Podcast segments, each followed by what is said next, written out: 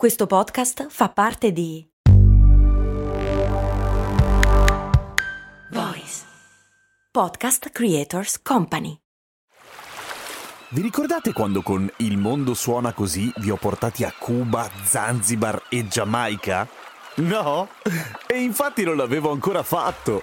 Per fortuna è uscita la nuova stagione di Il mondo suona così, il podcast di viaggi dove vi porto in giro per il pianeta tirandovi per le orecchie. Nel senso che sei arrabbiato? Ma no, nel senso dei suoni, capito? Orecchie, udito. Ah, ho capito. Sei simpatico.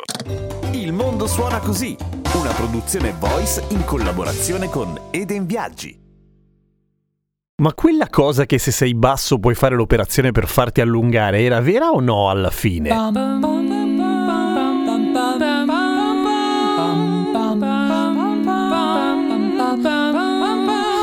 to guess that.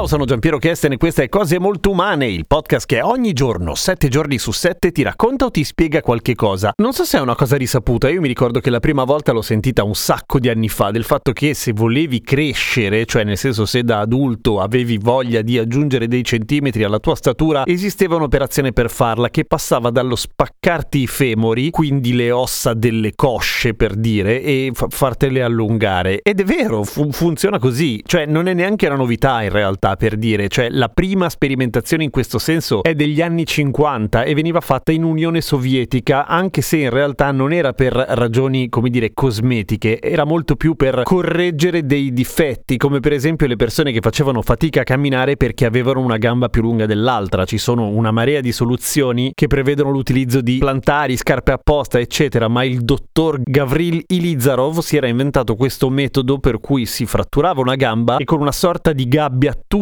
piena di chiodi che entravano nell'osso e, me- stando mesi a letto fermi si riusciva a far crescere una gamba rispetto all'altra perché l'osso si riformava lì dove effettivamente non c'era e non veniva spaccato una volta sola, c'erano tante fratture e quindi veniva allungata in tanti posti come una sorta di fisarmonica e in quei buchi poi si ricostruiva l'osso. Non esattamente una passeggiata. Oggi è abbastanza diversa ma continua a essere una manata totale. Intanto costa un botto di soldi. I dati che ho trovato sono quasi tutti relativi agli Stati Uniti, dove ovviamente una cosa del genere si fa per via privata, ma credo che da nessuna parte sia coperta se lo fai per ragioni estetiche. E il prezzo va a centimetri, o meglio in pollici, essendo negli Stati Uniti. Il minimo sono 75 mila dollari per 3 pollici, l'equivalente di 7 cm e 62 mm per essere precisi. E adesso è un po' meno bestiale di come era ai tempi, ma comunque è tosto, cioè ti spaccano una volta sola il femore e poi ti infilano nell'osso dentro nel midollo da una parte e dall'altra un grosso perno di titanio. Ovviamente non si può allungare subito di 7 cm perché una roba è allungare l'osso e un'altra roba è allungare tutto il resto che è la maggior parte, cioè muscoli, nervi, arterie, vene, legamenti, pelle, anche se è la parte più elastica, insomma mh, è un casino. Bisogna farlo un millimetro al giorno, che sembra poco, ma fa un male boia. E come fai a farlo dal momento che il chiodo o il perno è dentro l'osso e quindi a un certo punto chiuso all'interno della tua gamba? Si fa con una specie di chiave inglese magnetica, cioè da fuori riesci a girare il perno di un millimetro al giorno per dei mesi, tanti mesi. Il recupero completo, cioè hai finito di allungarti, l'osso si è ricostruito tutto perfettamente non sei più a rischio di fratture, cosa che avviene per un casino di tempo durante il periodo di ricovero perché durante il periodo di ripresa perché ovviamente l'osso è fragile, è appena nato, è quasi un anno.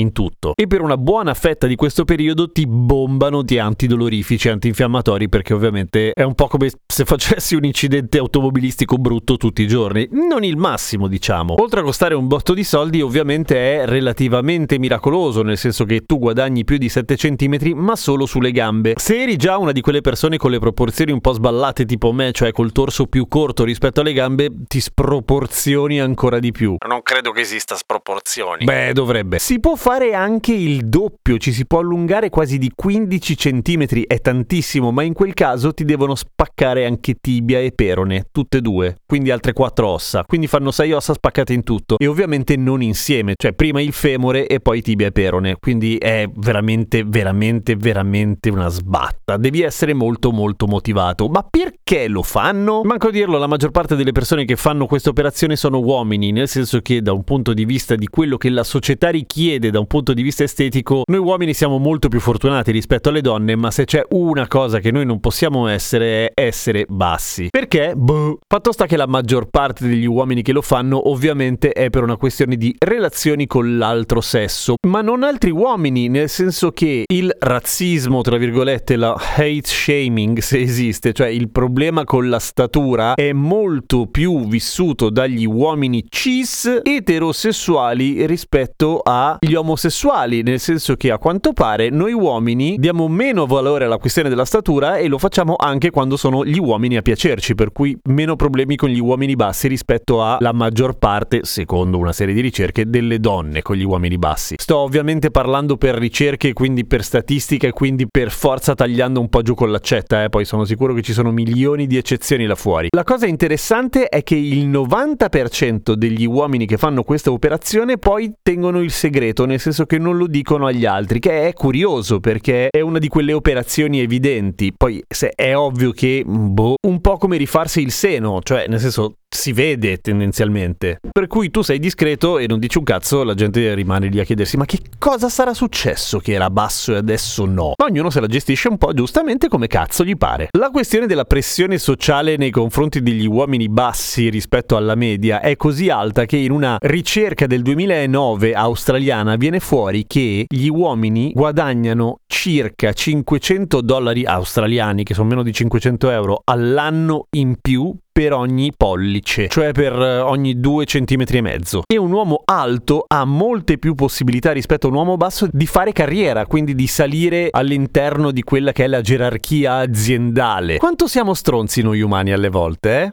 Pazzesco. Esiste anche l'operazione inversa, naturalmente, anche se è meno utilizzata, in genere da transessuali male to female, che essendo noi uomini generalmente più alti, preferiscono levarsi qualche centimetro di statura per essere più in armonia con la propria identità. Però questo tipo di operazione è incredibilmente più semplice rispetto a quella dell'allungamento, nel senso che si tratta sempre di, sì, spaccare le ossa, ma poi riattaccarle subito togliendone una fettina. Non piacevole, ma non quello sbattimento che è farsi dare una stirata. Sono curioso di sapere che cosa ne pensate. Se volete commentate sotto qua la puntata su Spotify, poi vi rispondo nelle dirette su Instagram dove sono Radio Kesten. A domani con cose molto umane.